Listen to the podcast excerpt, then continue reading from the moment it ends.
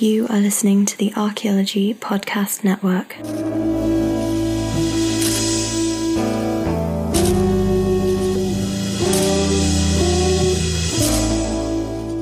Hello and welcome to the CRM Archaeology Podcast, episode 81 for March 30th, 2016. I'm your host, Chris Webster. On today's show, we talked to Charlie Peliska about the results of a recent survey he conducted and posted on social media. So check out that survey in the show notes because the CRM Archaeology Podcast starts right now.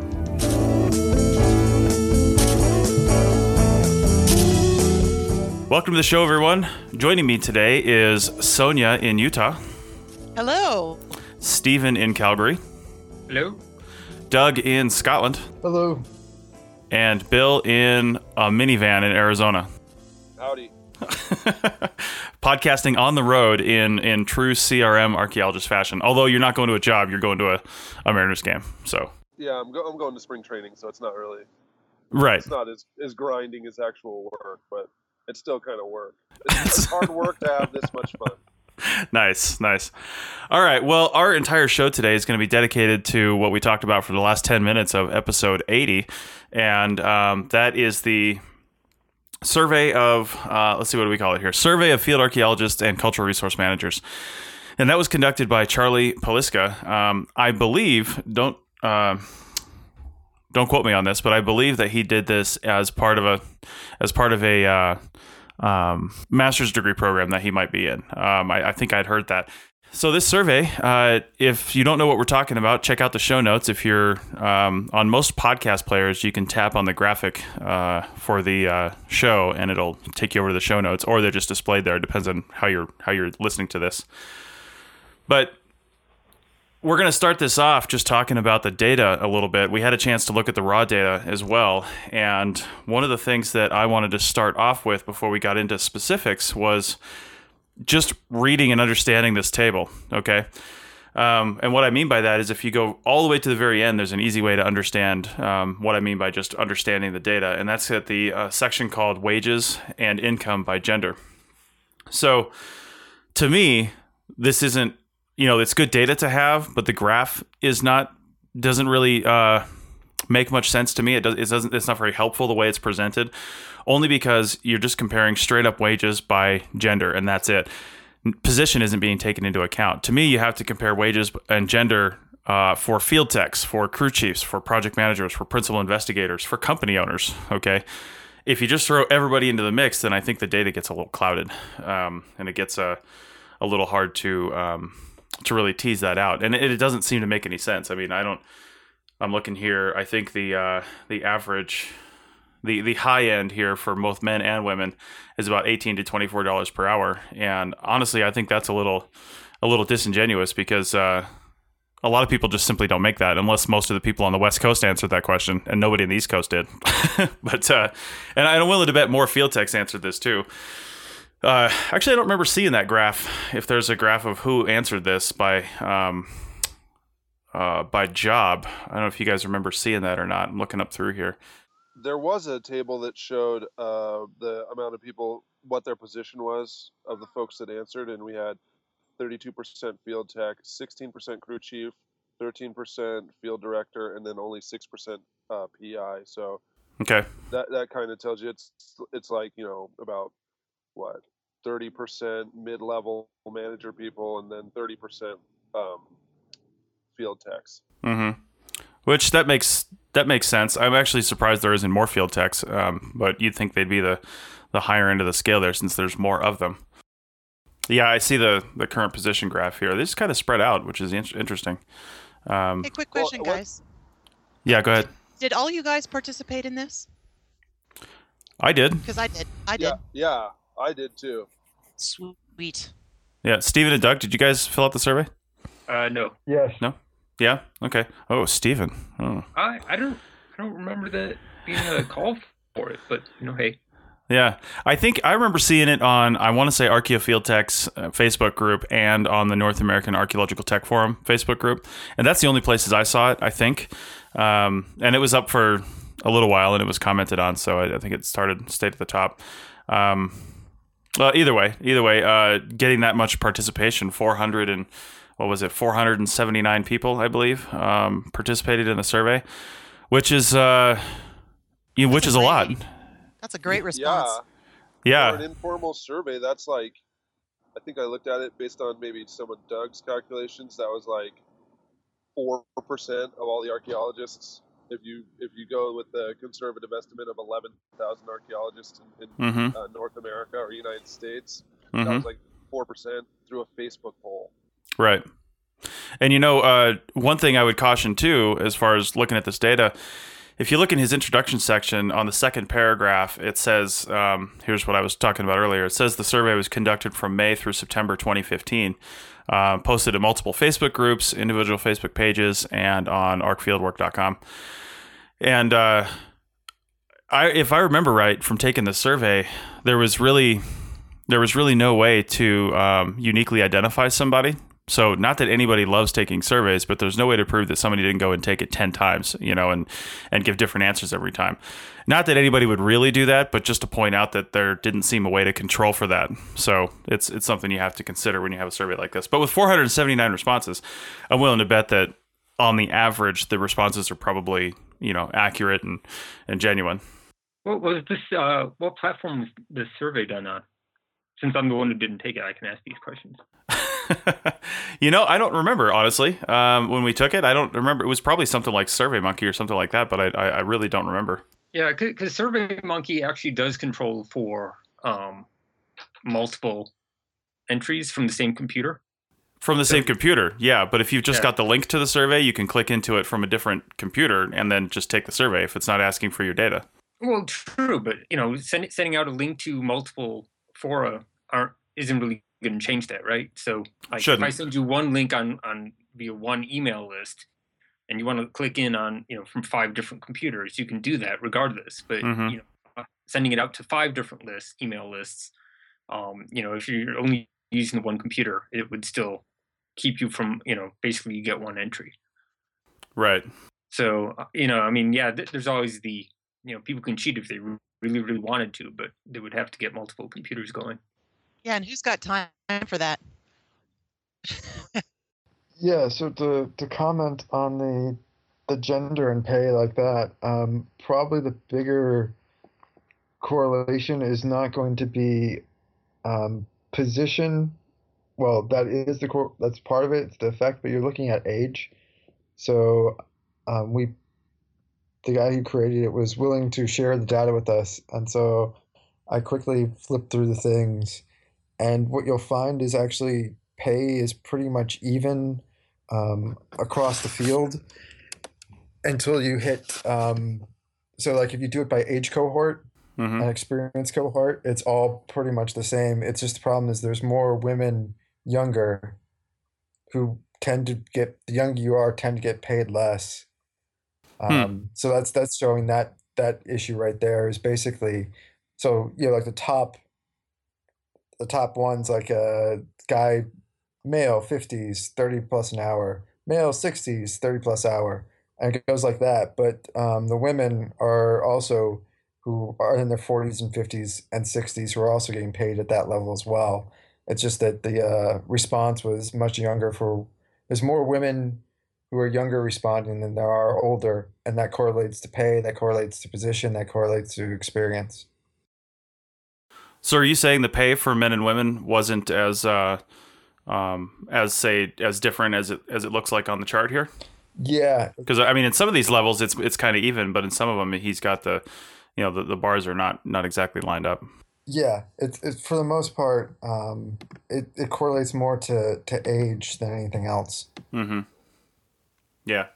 Well, and that makes sense because age age often correlates to position as well. You know, I mean, just just in a rough rough sense. You know, if you're younger, you're probably uh, lower on the totem pole, and if you're older and you've progressed through your career, you're probably higher on the totem pole. Obviously, not always the case, but you know, a general rule to follow in most industries, I would say. The other thing I noticed was um, the education correlation. Mm-hmm. Uh, so it did look like, in general, and he even says it, that a graduate degree does um, equal a higher wage. However, and I don't know if this was just the number of individuals who responded, it didn't seem like a PhD really gave you that much more money than just having a master's. So all the folks, I guess, out there that's listening to this that are retooling by going to get a master's, stop there Do not continue on. That's what I like to say too. Says the guy in a PhD program. hey, I'm I'm like that soldier that likes a lot of extra badges. nice, nice. That's a pretty expensive badge to collect. Hey, you know, just like Pokemon cards, collect them all.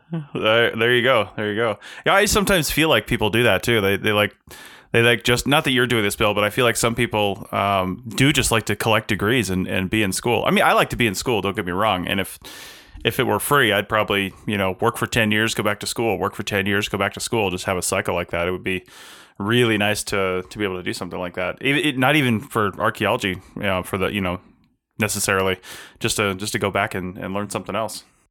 Yeah, like go back to high school senior year in your case, just going way back. Just work ten years, be in high school again. yeah, exactly, exactly. Let's do it. Uh, let's see, let's see. Anything else you guys uh, noticed that you want to bring up? So as far as um, degrees go, it looked like you know I'm trying to see here, 74% or so had a college degree or a graduate degree. There was a lot of people who had associate uh, degrees, but he came to the conclusion that we're underpaid for our education. And I don't know what the. uh, It would be nice to do a correlation between years of experience in education mm-hmm. because it would be interesting to see if, yeah, you know, entry level right out of school with your master's or PhD, you're lower on the pay scale. But after you've been there for 10 years, uh, you know, and you have your graduate degree, does that actually, uh, does the graduate degree compensate? mm-hmm. And then it would also be interesting to see the folks who are paid the most. It looked like, according to the table, the people who were paid the most had a graduate degree or PhD.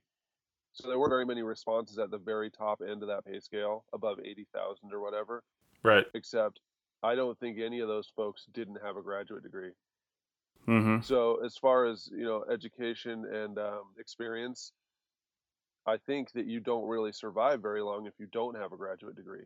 Yeah, that's probably true. I, I think that's a good. Uh, I think that's a good analysis of those data because uh, um, it, part of the problem is probably depends on where you work too. I mean, if it's really if it's really really difficult work like just backbreaking work all the time as a field tech like for example i think the east coast is way worse than the west coast for that because you're always shovel testing you know doing something like that i mean how long could you really do that and stay in good physical condition you know what i mean you almost have to move up just to get out of the field a little bit so you can um, not destroy your body Yeah, you're right about that. I I saw the regional distribution. It did seem like there was a lot of people from the southeast hmm and the southwest.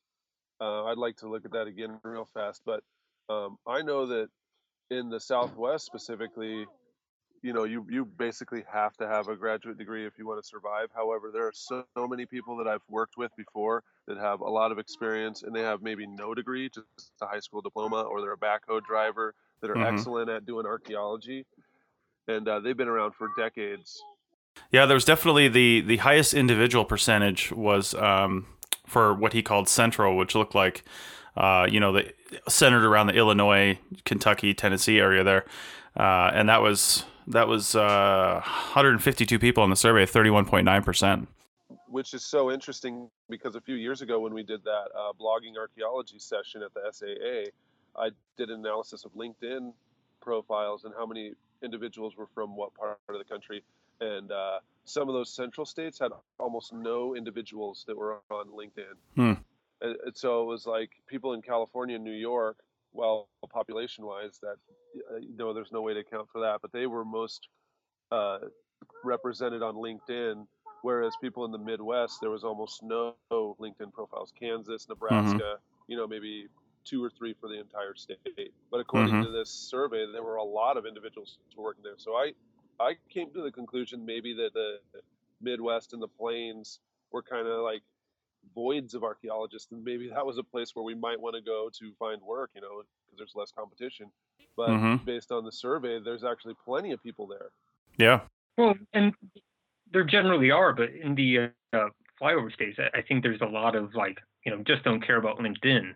hmm Um, it's not, regard- yeah, it's not well. I mean, it's not regarded as a serious anything. It's um, you know, at best something that you use to keep track of people you used to work with. Um, but I don't know anybody who, who really uses that as far as like finding a job or networking to get a job or anything like that. There, there's a lot of yeah. Um, I don't know. Link, LinkedIn it does not seem to be that big of a deal in, in certain places. At least in my experience, you know, between uh, Wisconsin and like working in the Upper Midwest and uh, now Alberta, it's you know everybody's on LinkedIn, but Mhm. nobody cares and nobody really checks in. Well, you know, I think I think you're right, Stephen. It depends on what you use LinkedIn for and who you are. Uh, if you're a if you're a field tech or something like that, field techs don't seem like they're using LinkedIn to get jobs. You're right. Um, people aren't really posting jobs on LinkedIn, and and I don't know if uh, I mean. I'll tell people right now, as a field tech, one way you could use LinkedIn is to find their company page, and the company page will link to everybody that is in their company that's on LinkedIn. Um, which which if you're looking at it and, and they've got it's a larger company and they've got a number of people on there, you can at least see if maybe there's anybody you know that works for that company and you can contact them privately and ask them about it and see what's going on before you apply. Um, so that'd be that'd be one good way to do that because you can't go to a company's website and see who works there unless it's a small company and they've got every single employee on there because there's only five of them. But if it's a larger company, it's easier to do that. But and this isn't a discussion about LinkedIn, but I did want to say uh, for project managers, principal investigators, people doing uh, business development, LinkedIn is um, LinkedIn is a really good resource because if you connect with a lot of people in a lot of different fields, I mean, I've gone I've gone before when I needed GIS work, and I found a guy that I work with now um, pretty consistently. Where I just I searched my network first, and I said, "Who's got you know GIS listed on their skills?" And I have found a number of people, and a number of people that were independent GIS consultants, and then it was able to look at some of the stuff they'd done on LinkedIn and narrow it down that way before I even contacted anybody. So, um, and I've been contacted. I don't know, a handful of times, enough to to make a pretty significant amount of money um, and get some work by just having a LinkedIn page for my company, you know, and having the good SEO, or search engine optimization, where they could search me and find out exactly what I did. And yeah, out here in Nevada, it's pretty invaluable because almost no Nevada companies have a LinkedIn page. they might be there might be some bigger companies like SWCA and stuff like that that have a LinkedIn page that work in Nevada, but straight Nevada companies most of them don't have a LinkedIn page. So when I get some cell tower company back east, which I just had a contact on uh, a week ago, uh, they found me because they searched Nevada archaeologist on LinkedIn, and my company was the only one that came up. So, um, you know, it depends on what you use it for. You're right. Most field techs aren't going to use it, but it, again, it depends. Um, anyway, uh, like I said, this isn't a, a LinkedIn conversation. Although we could have it's, it's springtime and it's getting it's getting time to have another another job hunting podcast like we've done um, in the past. But one thing I wanted to ask you about, so uh, ask you guys about, is there's a there's a graph here called late wages. See if you can find that one. Um, it's surprising to me that uh, so first off, forty five point nine percent of the respondents um, got paid on time uh, with per diem and paychecks and everything like that, and never had any problems. But thirty one point six percent said they had a company late by a couple of days a time or two, usually the first paycheck or during other unique situations that were somewhat understandable, but nothing that stood out as all that unusual. Uh, to me, I mean, anytime pay is late is unusual. I mean, that's an unusual circumstance. I, I understand things happen, but um, and I came pretty close on some of my some of my payroll last year, but I did everything I could to make sure that that payroll went out. I mean, that was the first priority was payroll and per diem. Payroll and per diem, first priority every single time. And I know companies try to do that, but I'm just surprised at the high percentage of people that have been paid late. Have any of you guys, when you were, uh, when you were, you know, working as say field techs, were you ever paid late um, on per diem or a paycheck, which is which is even worse? Definitely. Yeah. I mean, how did you deal with that? Well, with the per, Yep. what, with the per diem thing, I'd hate to just jump in like this. First, my first company that I worked uh, did cultural resources full time before. They only paid us once a month. So Mhm. I moved to Seattle, and then I had to wait like I don't know, man, six weeks or something like that before I got my, my first paycheck. 'cause we only got paid once a month. It was uh, it was a real eye opening. Great for learning how to budget. Bad for trying to survive for a month and a half in the city of Seattle with like you know five hundred dollars or something like that. Um, Mhm. But as far as the the uh, per diem thing, sometimes I've found that that is the most sketchy situation. Even when I was the one who was in charge of you know catching cashing the check and distributing that to individuals, I found that per diem sometimes was like completely overlooked by the people in charge, or, or maybe the project had gotten moved forward by a whole bunch, and nobody had nobody that was there to cut the check to get the per diem to the crew. So Mhm. it ends up being late in quotation marks, according to what they're accustomed to, because they're going to have to wait till they get back to town to get the per diem. There was oth- another situation where you know uh, my favorite way of of giving out per diem is just a fistful of money. That's Oh, yeah. like you know the best thing to get that envelope full of cash. Well, there was a company I worked for where a woman got her envelope of cash, and then they came home early, and uh, she needed to give some back, and she basically mutinied and said she wasn't going to give it back Hmm. and and rather than fire her or you know reprimand her or something like that they just made a new policy that you only get your per diem when you come back to town after you've already spent money Right. so then that changed you know i guess the custom regarding per diem is different at so many different companies that it's hard to know when you're actually when it's late however i haven't ever been just straight cheated like I, it was interesting to see that some individuals put on there that they you know, when it said per diem, it made me assume that maybe they never even got their per diem, which I don't know. I mean, can, can you do that? Isn't that that's against the law? I thought, right? Well, I, I'll tell you, my first, my very first project ever. Um, it turns out it was uh, there was a class action lawsuit on it, and uh, uh, and I didn't know what was going on. I was local, so they weren't even giving me per diem, and they were paying me ten dollars an hour. Again, I was just happy to have a job in archaeology. I didn't know any better, but. Uh, the guys that have been uh, the guys have been working on there for like the, the last two months had not been paid per diem that entire time. Their hotel was getting direct billed, um, so they didn't have to pay their hotel, but they hadn't been paid per diem in two months, and they kept saying it's coming, it's coming, it's coming. And then somebody found out it was an Army Corps of Engineers project, and so they were supposed to be getting paid uh, wage determination, and they weren't. So.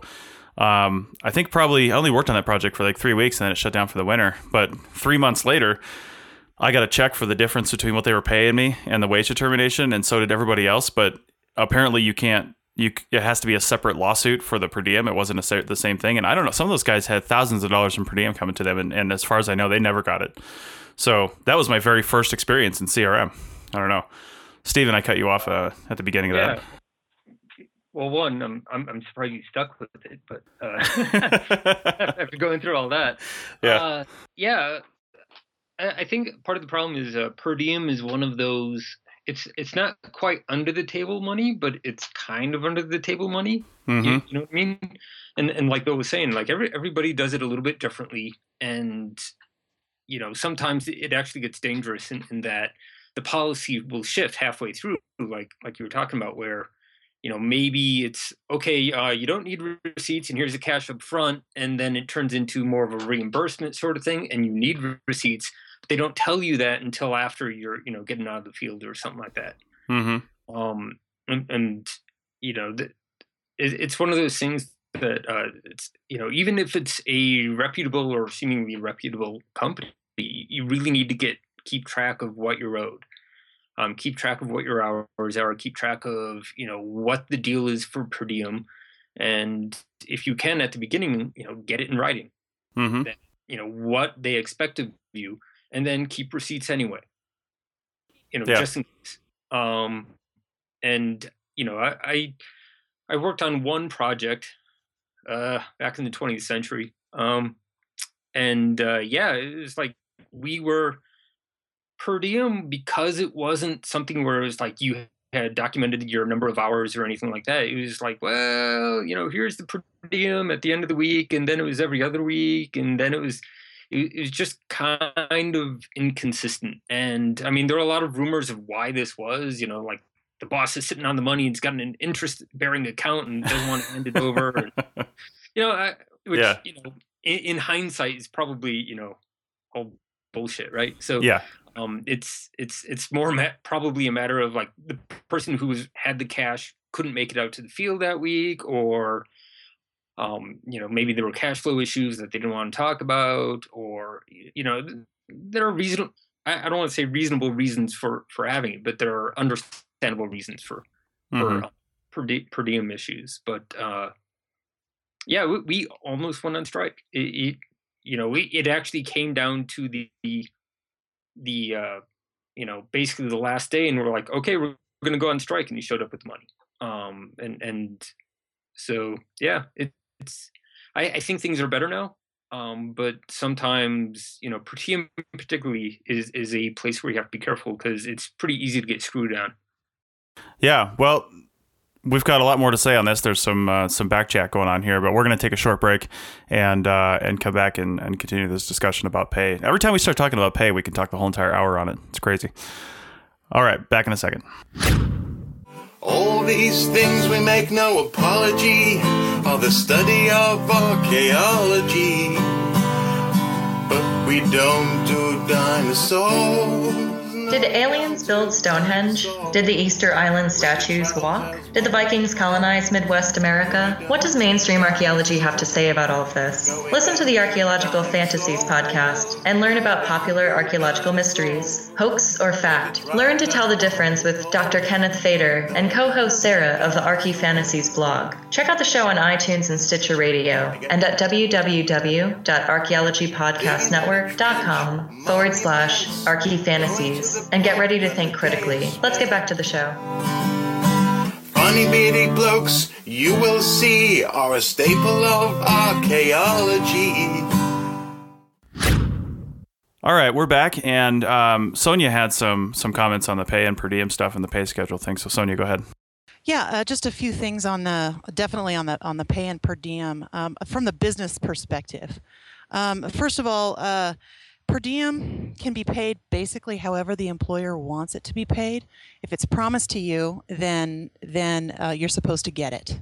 Uh, Mhm. Obviously, um, the the employer can pay it. Uh, they can pay you fifty dollars a day, or they can pay you forty-seven dollars a day, or whatever the federal rate is. They can pay you less than forty-seven dollars a day if the project is not subject to federal or state uh, per diem guidelines. Um, so that's something to keep in mind before um, before you, you start getting um, litigious about things. Um, additionally, um, the, the employer can uh, require you to use um, uh, receipts. And uh, that's why I generally suggest if the, the employer wants you to do receipts, um, sometimes that's a company policy and sometimes that's a client policy. Uh, my suggestion on that one is if you have it available, use a credit or debit card uh, to pay um, to pay for all of your per diem and incidentals, uh, your your food and incidental expenses. The reason I say that is um, some, you'll always lose a receipt, um, no matter how focused you are on keeping them. Um, uh, uh, your your credit card company or your debit card uh, bank is actually going to keep records of all of those payments, and usually they also keep um, records of where you made those payments. So that's a good backup. Um, so that would that would help. Although not everybody has a credit card when they get out of college, not everybody has a debit card. It's but it is becoming more and more uh, popular. Um, in terms of getting uh, paid um, uh, late, there's a few things uh, to say about that. First, um, that was actually quite common about 15, 18 years ago when um, like the delay in in pay was was common about 15 or 18 years ago when they first started doing um, electronic transfers into your bank account. It it Mhm. actually took that much time to set up those those electronic transfers. Nowadays, it's maybe a couple days, so there's really not much of a a good justifiable reason why a company can't do an electronic payment if they're set up for that. And not all small businesses are. So that's also something to keep in mind. Um, and in terms of late payment, um, your your payment could be processed um, via check, but getting the, your check from the corporate office out to um, out to the middle of nowhere, uh, Nevada, can can take a day. So sometimes that's a that's something to consider as well. Um, also on the per diem thing, and I know I'm kind of jumping all over. Uh, I have a list of things that I kind of made a note of. On the per, per diem thing, for federal clients in particular, you get half a day per diem on your first and last days of your field stint. And that's federal policy. Um, so uh, they're not jipping you, your company's not necessarily jipping you per diem on purpose. They're doing that because uh, the federal government actually has a policy on that. It's called a travel per diem or travel days. Even if your travel's only three hours, they don't consider, um, and, I, and I'm not speaking for the feds here, but in general, they consider all eight or 10 hours that you work to be a travel day, which means you only get half day per diem. Um, and also, your per diem can be um, stepped based on um, the time, the, the, amount of time that you work during the day. So uh, this is specifically on federal pol- uh, on federal pot projects, although it can apply to state and private companies as well, uh, depending on what your company policy is and what this, the contract reads. Mm-hmm. So if you work uh, two to four hours, you get, uh, or if you get work up to like two hours, you get 25% of your per diem. If you work four hours, you get 50% of your per diem. 75 and 100. If you work anything more than 100%, you just get 100% of your per diem for that day. So, just a whole bunch of things on the business end to keep in mind when it comes to per diem schedule and and uh, and and pay schedule. Pay, I have less tolerance for late payments. Um, so uh, uh, there can always be hiccups in in the process, but um, usually most companies are apologetic and will try to get you paid uh, as quickly as possible because we want to keep our our employees happy. So yeah, and I'd be I'd be willing to bet that that it, there's very few, very very few, almost almost not even worth talking about circumstances where some employer is keeping keeping pay or per diem back for some nefarious reason. I'm willing to bet it's always because they simply don't have the money, or um, because uh, of some logistical error. Because if they're small companies, it's probably they just simply don't have the money. There's a gap between when they're getting paid by the client, especially on a big project, and when they can pay you. And in the meantime, they're they're putting a second mortgage on their house, they're selling a car, they're doing something so they can get out their payroll. And if it's a larger company, then it's just not in their best interest to do something nefarious. You know what I mean? We like to think that the corporations are doing evil things, but that really isn't isn't good for them. You know, that's the case. It's it's sometimes it's not even the corporation. Sometimes it's an individual.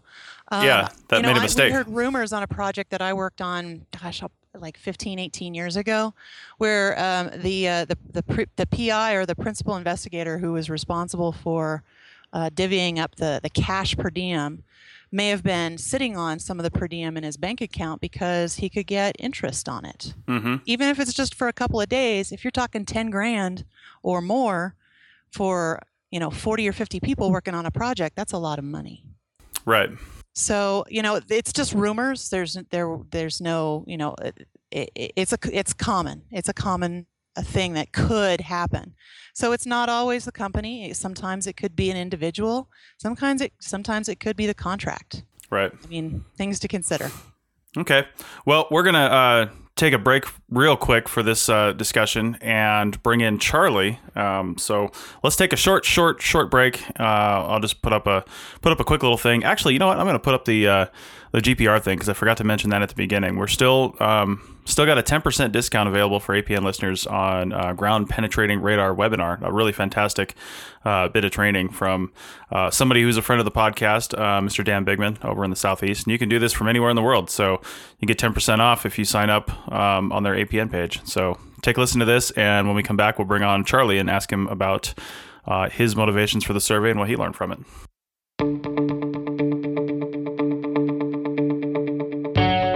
Everyone, I'm here with Dan Bigman of Bigman Geophysical with an awesome special offer for APN listeners. Dan, what have you got for us?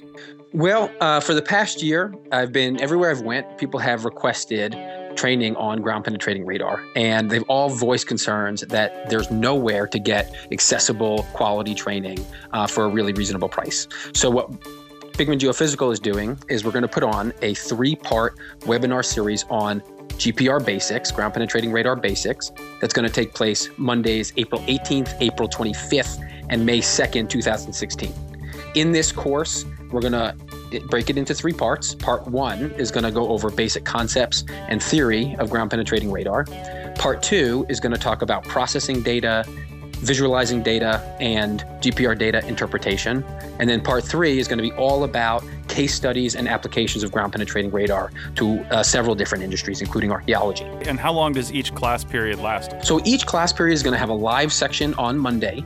Uh, for each of those Mondays, it's going to be about an hour and 15 to an hour and a half of, of class time. And then uh, there's going to be additional time for question and answers throughout each course. What we're also going to do is do an unlimited replay for each topic for each week from Wednesday to Sunday. So if you miss it, or you want to see it again, which we hope you do, then you'll be able to log into a special website and replay uh, the webinar. And how much is this going to cost us? So the regular price of this webinar is 299. And what we're going to do for APN listeners as a special deal is give a 25% discount for the first seven days that we're running registration. So that's going to go from March 7th till March 14th at 8 p.m.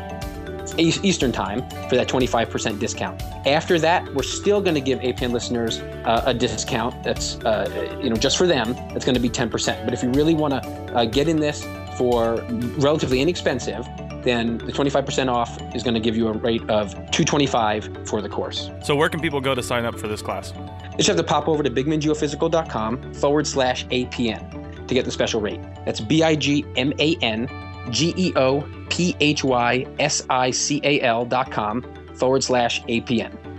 And there they can sign up and go to a secure website to enter all their information and get that 25% off. So, whether you're a seasoned archaeologist or just getting started, this course will really be an asset for everyone. Head over to bigmangeophysical.com forward slash APN, or you can click through from the APN website at www.archaeologypodcastnetwork.com to get your 25% off today.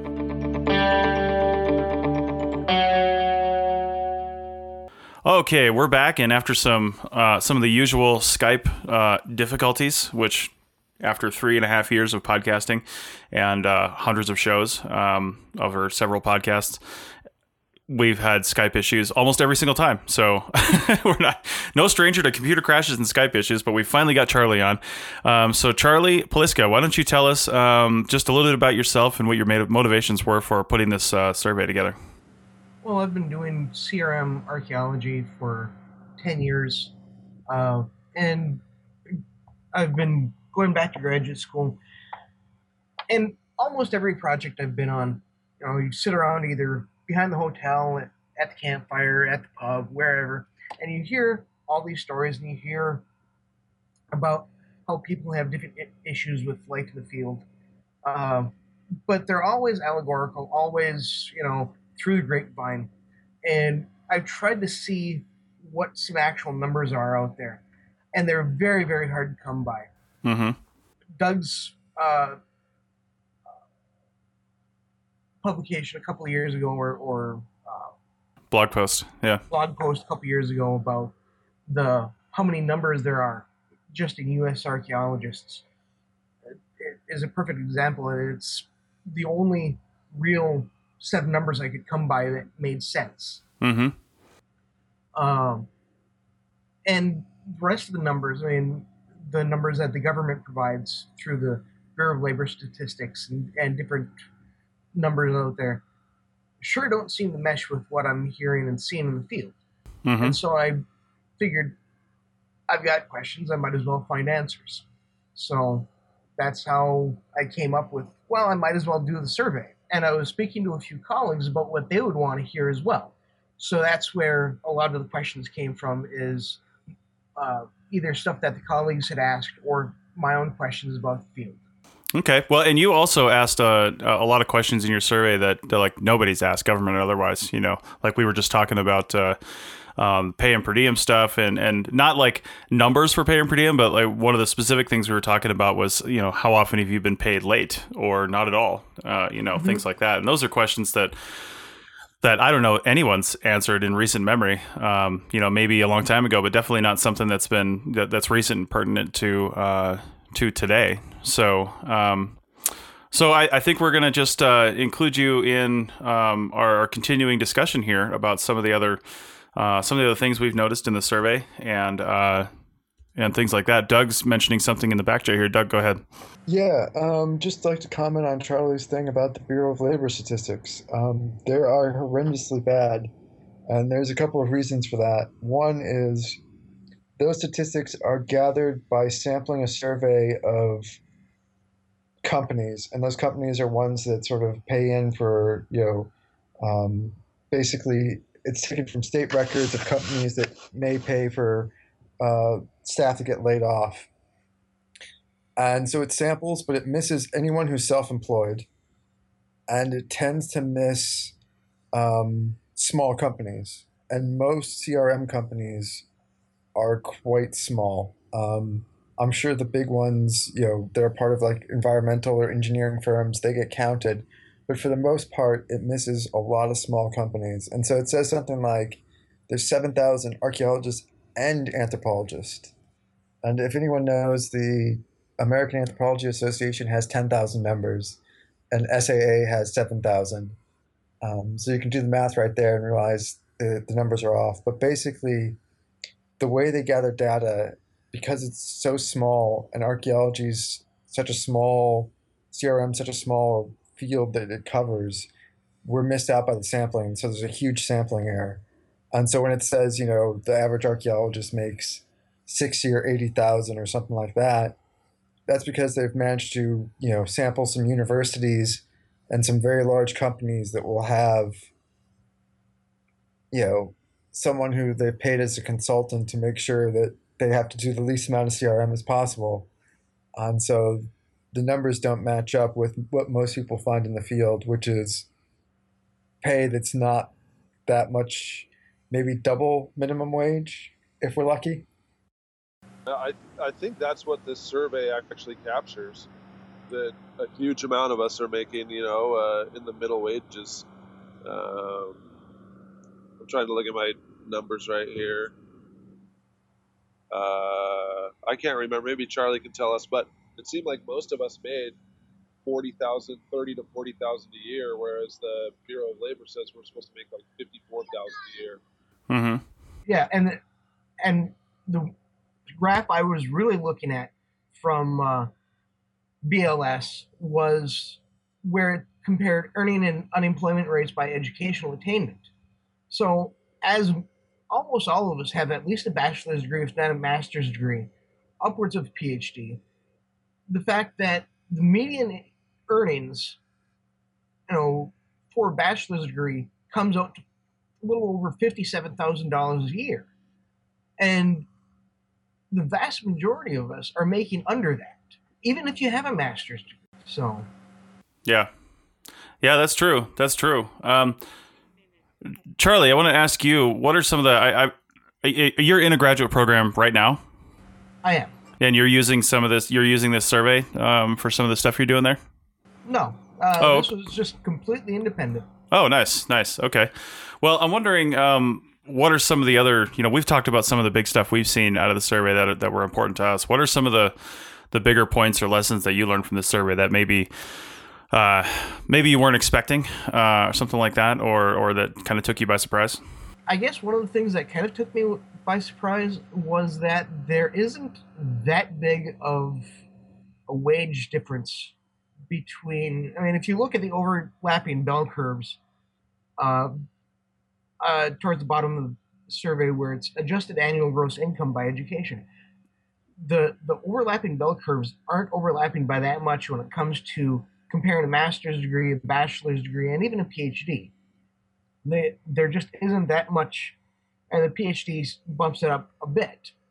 But uh, I thought there'd be a definite change there, and there just doesn't seem to be one, which begs the question uh, to some: Is it really worth going and getting that master's degree? With the exception of okay, then you're qualified by state and federal standards of leading a project. But if you if you're a field tech already able to hold your your own employment either in in public service or if you can if you have well enough established contacts Mm-hmm. nationwide and you can bounce from the Midwest to the Southwest to the Great Basin or wherever, do you really need to go and drop that 40, 50, 60,000 dollars on a graduate degree? I don't know. That's up for everyone to decide themselves. Well, I you know I'll, have a comment on that because I've talked about this before on on other shows and and uh, other episodes of this podcast, and uh, you know it, it hurts to say sometimes, but to me, um, CRM archaeology in particular is uh, is really more about you know, are you happy with what you're doing? Not necessarily, are you happy with how much you're getting paid or how much it costs to get you there? Um, and that's a pretty crappy thing to have to say, um, honestly, because uh, I mean, we feel like just we should get paid more because we have a master's degree or a PhD. We feel like that's the case, but if that's not the case in our field, but that master's degree, um, like to take that as an example, puts you in a different position, um, you know, mentally, um, career wise, in a place where you're more happy. Like maybe you can do more research. Maybe you like leading people and, and leading projects, and you can't do that without a master's degree in a lot of places. Um, then that that says a lot to me, almost more so than than pay does. I mean, if you're if you're buried in student loans for the rest of your life, then I guess yeah, that's that's a huge a huge deal. But uh, if if you can manage to get a partially funded program, or or you're in a state school and it's not that expensive, or and you can get it paid off, and then your your quality of life is improved dramatically by having that advanced degree, then then I say go for it still, and and don't concern yourself with the fact that yeah, you're not going to get paid hundred thousand dollars a year, you know, you're you're, you're going to get paid only a little more, and and I think that's the biggest problem with some of the um, people in this field, especially field technicians, is they think, oh, I'm going to get a master's degree because the world says I'll get paid more money, but it just doesn't work that way in our field. You know, you, you got to look at different motivations. To me, so yeah. I mean, why why are you getting a master's degree, Charlie? Um, I'm getting a master's degree mainly because I wanted to get a better understanding of the laws and why exactly we're doing this. Mm-hmm. And I thought the uh, cultural resource management master's degree at St. Cloud State University, where I'm going, really uh, hit hard on that.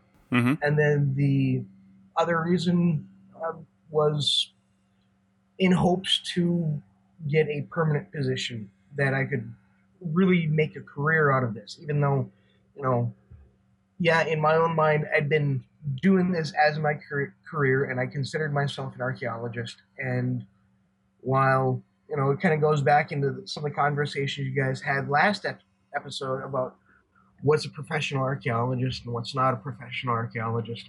And I think a lot of that also has to do with respect, because what whether there's a difference between a real archaeologist or a whatever you want to call anybody who doesn't have a, a graduate degree, whether it's an avocational archaeologist, a uh, amateur archaeologist, whatever you want to call field techs, and you know true chiefs that don't have a degree. There's definitely a layer of respect that, or a separation of respect, where um, someone without a master's degree usually doesn't get a chance to help author any kind, any parts of a report. They don't really get a chance to show their chops at writing or any other even semi-professional work. You know, occasionally you might have the exceptions, but for the most part, the respect out there for uh, many people is contingent upon kind of the degree. Mm-hmm. So, well, this tells me you're you're going to get your master's degree for the right reason because it sounds like whatever your definition of quality of life is, it sounds like you're trying to improve your quality of life. And and quite honestly, something people don't really factor in sometimes is your your hourly wage or your even your annual um, salary might might be a little bit higher with a master's degree versus having a uh, uh, uh, just a, a bachelor's degree. But that being said, um, if you've got a master's degree and you're working somewhere as, say, a project manager or a field director or something like that, not field director, I guess someplace where you're staying in more than you're going out, you're going to make less money that year because you're going to make less per diem you know if you're if you're taking a position where you're staying in the office more and you're getting more security and you're you know you're full-time employed you're probably making way less money because of that per diem i mean per diem for some people depending on where you work can be you know 20 30 thousand dollars a year untaxable so yep. I mean that's a that's a pretty huge bump. And if you take that away and you only increase your salary by five ten thousand dollars a year, you're you're actually losing money. So if if money's the motivation for people, then you're actually better off staying a field tech and working somewhere with high per diem that where they don't direct build a hotel, and then you can make your own choices. But um, yeah. and you know that uh, unless anybody has a, a, comment on that, that leads me into uh, another uh, question on your on your table here. Um, let me go back and find it. It was about lodging, and I, you know, I, I started on the in the East Coast and down in the southeast where I didn't know any better. They were direct billing the hotel, and they were often putting two of us in a hotel room, whether it was um, South Carolina, North Carolina. I worked in Florida as well, and I didn't know any better. I thought that's that's the way it goes. Um, And then I came out west and found out it's very different out here. And a lot of the companies out here will just give you, um, they'll either still direct bill the hotel, but it's single occupancy hotel rooms. And you just don't see double occupancy that much on the West Coast. And then it's also um, a number of people will just give you straight per diem and you find your own place to live. But the respondents to the survey, it was overwhelming that you got placed in a hotel by a company. I mean, it's 50, 97% almost or something like that of respondents said things like that. Um, and only, and, and then I, I have a slight I have a slight objection to the way you worded part of the part of the lodging questions was they make us find our own accommodations. To me, it's they allow us to find our own accommodations. Um. I I prefer to find my own accommodations because I'm 40 years old and I don't want somebody in a hotel in an office somewhere with different motivations for where I'm going to live deciding where I'm going to spend the majority of my time for the field season. You know what I mean? I'd rather find my own hotel. If I want to go cheap, I'll go cheap. If I want to live it up next session and get room service and, and breakfast in bed, then that's what I'm going to do. But it's my choice, you know, and I'm really surprised that the numbers were so low on on the people that have experienced that and, and had to do that. So I, I mean, I know you work in the Midwest, so it's it's a lot of direct billing of hotels out there. Um, I don't know. What do you think about that? Do, do you prefer that system? Do you like having your hotel chosen for you to? Because I, I see the benefit of it too, and not having to worry about it. You're just told, hey, show up here, and it's all ready to go for you. Um, I don't know. Maybe you, maybe you guys don't know any different. well, uh, I've only had one instance where a company has allowed me to choose my own hotel. Mhm. Um, and and I was fine with it. I, I didn't have anything you know against it, but uh, the idea of having uh, a company just tell you, okay, show up at this hotel, you know, on Monday or Sunday night, and we're good to go. And, Yeah. You know, you can roll out of bed, throw your field clothes on, you know, grab your pack as long as you, you have things prepared the previous night, and you can wake up half hour before your shift and bail. I know why they don't allow people to choose their own hotel. But when I first started doing uh, CRM, we it was kind of up to the person who was in charge of the project. You know, you could let some people choose their own hotel, or you could just let them, you know, go with you, and you would just call in for however many rooms. And most people would take that way out because then they were at the same hotel, and everybody could get in the same car at the same time.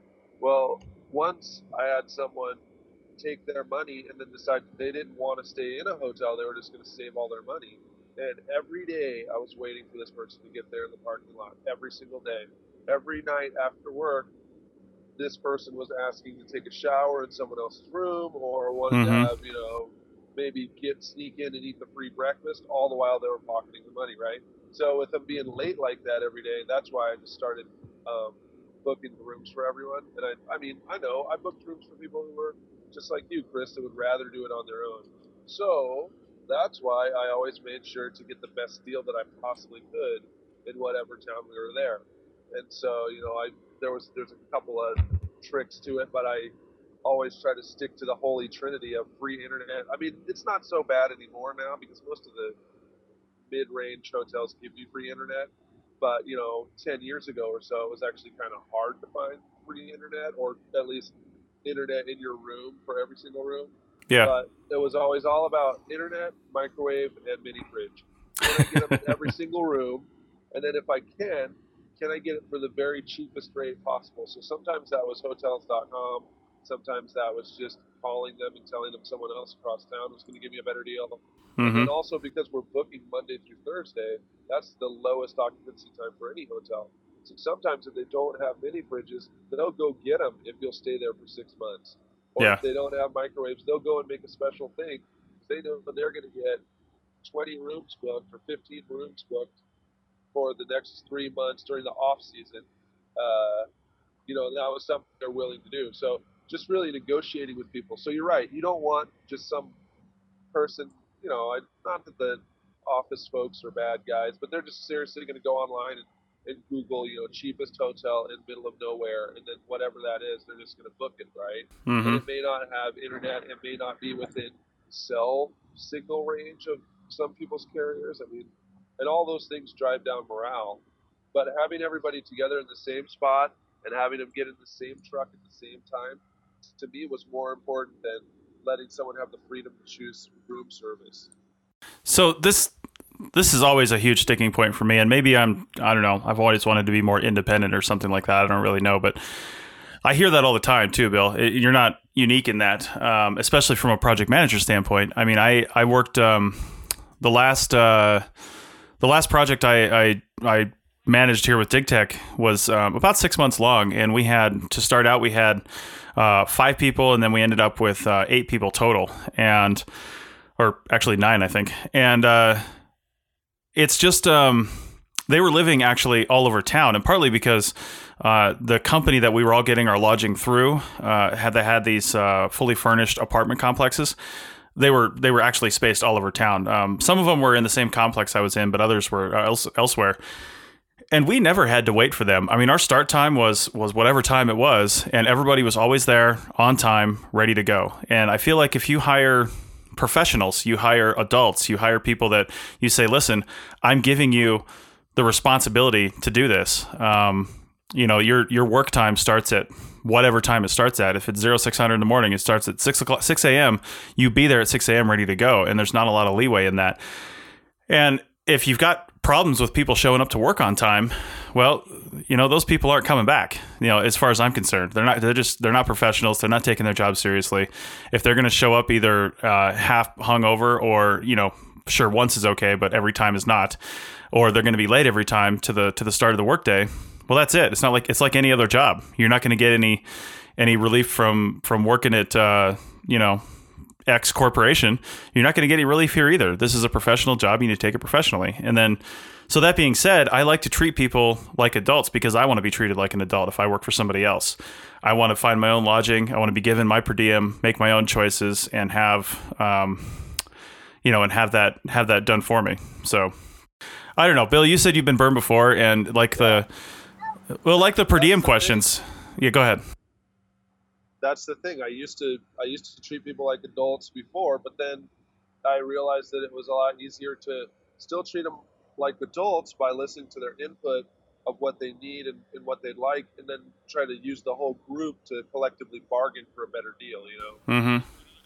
So I mean, people like if I say that we're going to stay at whatever um, hotel, and somebody's like, "Oh man, that place is horrible. There's all this broken glass in the parking lot. Like trucks get broken in like regularly in that place." You know, then I'm definitely going to be like, "Oh man." But if somebody's like, "Oh, I really don't like the free omelets in the morning at that place," it's kind of like, "Oh, I'm sorry. Uh, Yeah. you know, we're we're still going to stay there." But if somebody's like, you know, I heard Chris Webster likes, you know, to be independent, and I want to be like that too. And I'm going to do uh, go get my own hotel room and everything else. I'm just going to say, yeah, sorry, all nine of us decided we're not like Chris. We're, we're followers, and uh, yeah, we're all going to stay here. Yeah. Well, you know, it's well, wait until wait until you get burned, and four people are like in a fist fight, and they go to jail, and they don't make it to there. And you're like, well, they're not coming back. Well, how are you going to finish that day's work, man? You need them to help you. Like, we're all in the whole thing together, right? So they can't be canned like there on the spot because they were, you know, an hour late. Well, because in most cases, there's 2,000 field techs sitting right behind them ready to take that job. Oh, come on, man. This You know that's true. yeah, in the middle of nowhere, you're just going to walk over to that pile of field techs and dust a couple off and put them in. No, that's not how it. You're out there. You brought these guys all the way out there. Like, now you're stuck with them. Chris, Chris keeps a couple of Chris keeps a couple of field techs in his trunk just in case. Yeah. No, no, no, Steven. They're they're in an action packer in the back of my truck. They're good to go. Yeah, they got supplies. well, and I understand that I had actually a, I really had to trust my crew on that last project because we needed a, a gate pass to get on that base that took two months to get. So if I actually did fire somebody, and I think they all knew this, but if I actually did fire somebody, it would take two months to replace them. And once we got up to less than two months to the end of the project, because it was a pretty hard date, that was the end of the project. I mean, if people were really thinking about it, they'd realize that they were kind of unfireable because you know they were they were irre- they were literally irreplaceable at that point. But I that's the first time I've ever experienced that on a project in, in 11 years of doing this. So um, in most cases, it might take a couple days, but you can usually get somebody else in there. And I wouldn't. It'd have to be pretty severe for me to fire somebody mid session anyway. I'd probably just know that I'm going to fire them by the end of the session and then start planning to get somebody at the beginning of the following session. Just not just not ask them back. Yeah. Well, I mean, I bet you you probably gave them internet, mini fridge, and microwave, or free breakfast, mini fridge, and uh, microwave, huh? That's why they didn't act up. Even though they, they could have been like, "Yeah, I'm just going to take the next four weeks off. I'm going to take all my vacation and all my sick time this next, you know, and then if I come back after that, you know, that'd be cool. But otherwise, I'm done for this last two months. Like, Well, again, do that. You gave them mini fridges. no, I didn't. I internet. no, I didn't. I gave them, I gave them full per diem, and they could live wherever they want. And check this out too. So they had two months of unfireability for the most part, right? Because it would really hurt me if I let them go. My company policy is also unlimited vacation, unlimited sick time anytime you want to take it. If you just call me up in the morning say, listen, I'm not coming into work today. I don't feel like I'm at 100%, stay home. You keep your per diem and I'll pay you. Okay. And you, you treat people like adults like that and you treat them with respect. And I never had anyone, anyone on that whole entire project abuse that policy. You know, I had people that were just like, listen, I, I've had enough of snakes and bombs for the for the day, and I'm going to take uh, a couple extra days in my four day. And I was like, yeah, that's fine. Just just uh, come on back when you're ready. So Oh my God, Chris. it worked. It totally worked. yeah, yeah, it worked, man, because people were for the first time treated like human beings. That's what I'm talking about. I don't know, dude. I'm still for scheduling the hotel though. All right. But well, I'm, I'm also for do it whenever you want vacation and sick too, and you Yeah. know, per diem. That's yeah, I'm down with all that too. But we're oh all Oh my meeting in the same park. Sonia, go ahead. Having cake and eating it too. Oh my gosh. How is this going to work? How are we I going know. to change CRM archaeology for the better and have everyone else follow along? I, I just think that there's very few of us out there who really do care about our employees. I mean, Mhm. companies care about their employees, um, but but really, really treating people well um, and really uh, basically a, a manager treating their employee the way that they would want to be treated, it's few and far between. Um, I mean, I have been told that that CRM is um, a pile of let's call it crap to keep this PG rated. Um, you know, uh, by bosses before, Yeah. and and it's um, it's ridiculous. You know, I I think it's it's wonderful when you can actually find a firm that treats its employees well and wants to be fair Mm-hmm. and does the best that they can do to make sure that you're treated fairly. Yeah. Well, all right. So, again, another discussion we could have for the rest of the day. Um, but I'm going to throw this back to Charlie in our last couple of minutes here, and uh, and I just want to know, Charlie, um, are you planning on doing this again? Because I, I honestly think this is a survey that could be done um, every single year. You you left it open for I think May through September last year. I'm thinking maybe keep it open for like a month and put it up on a you know put it up on a website so people can go get to it like you did last time and. I don't know. What do you think? Do, do you think it's something you'd want to do again, or at least hand off to somebody else? Um, hand off the rough uh, outline and, and maybe change some things based on what you learned this year. Um, but do you do you think you would do it again? Are you interested in that? Have you thought about it? I, I've thought about it. Uh, one of the main things I would do is I would actually work with someone that has more computer skills. I mean, I'm Mm-hmm. I've got years of experience doing archaeology. This is the first time I've delved into uh, statistics or logistics of this kind, and the way I phrased many of the questions really hung me up. I don't know if you guys have tried to do um, any of the more uh, complex work with the raw data, but uh, Yeah. my god the i made the mistake of i gave plenty of options for archaeologists to give their opinions on things. And what happens when you give 489 people the opportunity to give their opinion on something? You get 489 different opinions. And so it's really hard to do statistics on all of those because you if you do crosstabs you get a whole long chart with everybody having one or two little things. So Mm-hmm. um, Well, I don't. I don't know if you can see the the back chat we got going on here, Charlie. But uh, Oh, yes. Doug Doug is Doug is mentioning in the background that he does this sort of thing occasionally. Um, it's called uh, it's called every post on his blog. So um, I, I'd love to see, and I'm not trying to push you guys in this, but I'd love to see you guys work together on this and, and get another survey out, clean up the questions a little bit. You know, like you're saying, you learned a lot of lessons putting something together like this, and and honestly, I, I applaud you for even taking it on. I mean, it's a massive survey. It wasn't like five questions. It's a lot of questions. And if you notice, I don't know if this had anything to do with it, but um, I think it's University of Wisconsin at La Crosse is peddling a survey right now that I just took last night. It took me about, honestly, 10, 15 minutes. And they had I don't know if, if anybody sees that going around. RPA is peddling, and I think SAA is as well. Uh, and I've seen it on a, uh, a few other things. Um, it's it's now to be fair, it's it's a they used a different platform, and it's a much more. Uh, I guess construct it's a better constructed survey, you know, and just the mechanics of it because they used a, an expensive platform that they have access to. But uh, their questions aren't as good. Their questions aren't as pertinent to actual archaeologists. You know, I mean, I think they're they're they're sending this out to a lot of academic archaeologists and things like that, just just judging on the questions. And some of the questions honestly seem generic, like they pulled them out of a, um, "Hey, I want to make a survey about employment," um, you know, thing.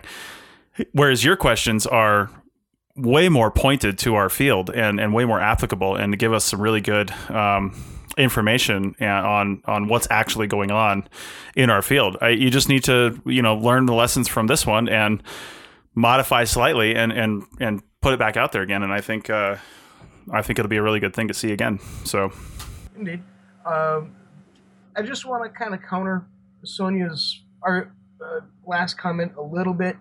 Mm-hmm. Uh, just I think overall CRM companies, at least a lot of the smaller ones they really do care about their employees. They they really focus on them. But because CRM is such a, a price competitive field, mm-hmm.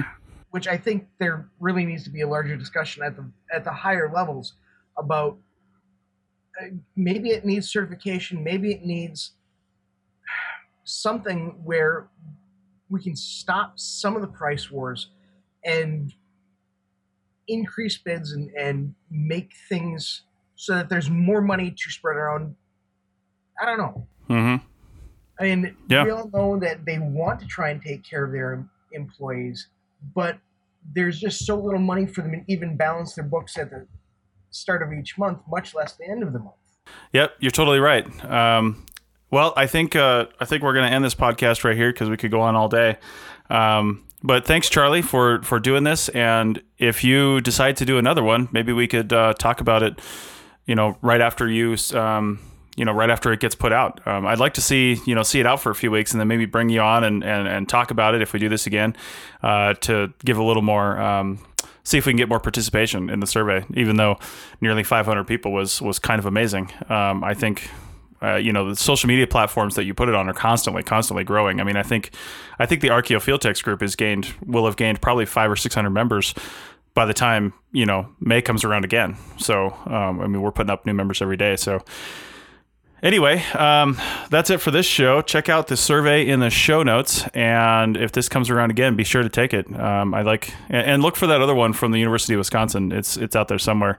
It's always good, even if I don't know, even if the survey is not that well put together. Like I don't I don't really like the University of Wisconsin one. Like I said, it's a little too generic, but um, we we need more data and statistics so we can stop um, we can stop relying on anecdotal evidence and things like that, and we can get some hard data about our field and, and then and then start correcting it uh, if it needs to be corrected. So, all right, that's it. Thanks for uh, thanks for listening, and be sure to leave a comment if you have one. Thanks.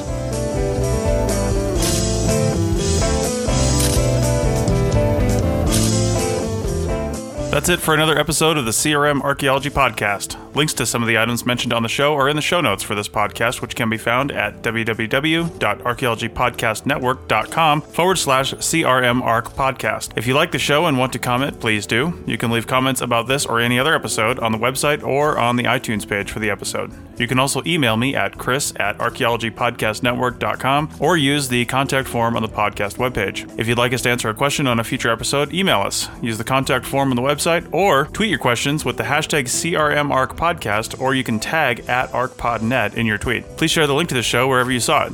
If you share CRM archaeology related items on Twitter or Facebook or anywhere else for that matter, be sure to use the hashtag CRMArc so the community can see and comment. If you'd like to subscribe to this podcast, you can do so on iTunes or on Stitcher Radio. You can also type the name of the podcast into your favorite podcasting app and subscribe that way. Don't forget to go over to iTunes and leave a review of the show. It helps us get noticed so more people can find our podcast and benefit from the content. Also, send us show suggestions and interview suggestions. We want this to be a resource for field technicians everywhere, and we want to know what you want to know about. Also, please consider donating to the Archaeology Podcast Network. Your donations help fund our bandwidth and contribute to our editing costs. This show is produced by Chris Webster and Tristan Boyle, and was edited by Chris Webster.